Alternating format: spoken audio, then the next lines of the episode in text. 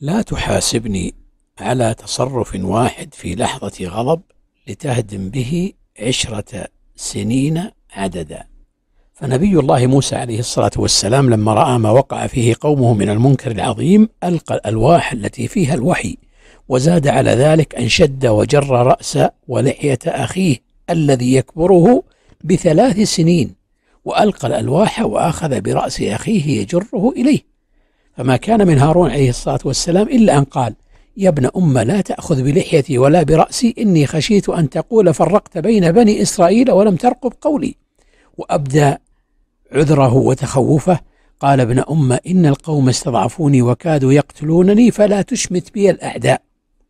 روي أن موسى عليه الصلاة والسلام لما جاء قومه بالألواح فوجدهم قد عبدوا العجل ألقى الألواح غضبا فتكسرت.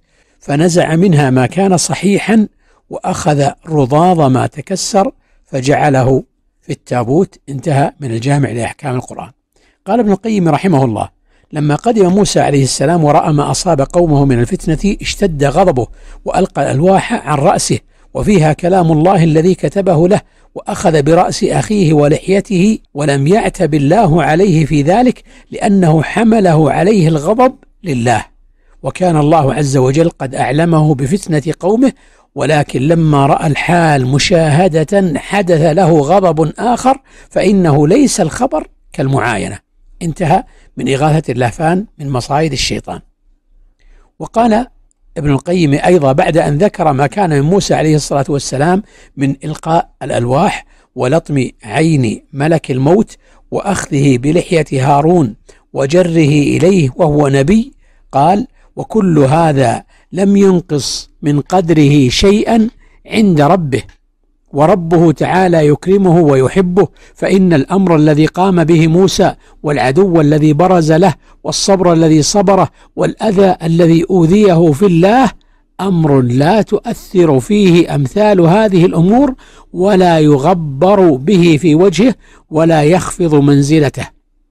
وهذا أمر معلوم عند الناس مستقر في فطرهم أن من له ألوف من الحسنات فإنه يسامح بالسيئة والسيئتين ونحوها حتى إنه ليختلج داعي عقوبته على إساءته وداعي شكره على إحسانه فيغلب داعي الشكر لداعي العقوبة كما قيل وإذا الحبيب أتى بذنب واحد جاءت محاسنه بألف شفيع وقال آخر فإن يكن الفعل الذي ساء واحدا فأفعاله اللائي سررن كثير. والله سبحانه يوازن يوم القيامة بين حسنات العبد وسيئاته فأيهما غلب كان التأثير له فيفعل بأهل الحسنات الكثيرة والذين آثروا محابه ومراضيه وغلبتهم دواعي طبعهم أحيانا. أن يفعل بهم من العفو والمسامحة ما لا يفعله مع غيرهم. وقال أيضا أي ابن القيم من قواعد الشرع والحكمة أن من كثرت حسناته وعظمت وكان له في الإسلام تأثير ظاهر فإنه يحتمل له ما لا يحتمل لغيره ويعفى عنه ما لا يعفى عن غيره. ومن هذا قول النبي صلى الله عليه وسلم لعمر رضي الله عنه وما يدريك لعل الله اطلع على أهل بدر فقال اعملوا ما شئتم فقد غفرت لكم ولما حض النبي صلى الله عليه وسلم على الصدقة فأخرج عثمان رضي الله عنه تلك الصدقة العظيمة قال ما ضر عثمان ما عمل بعدها.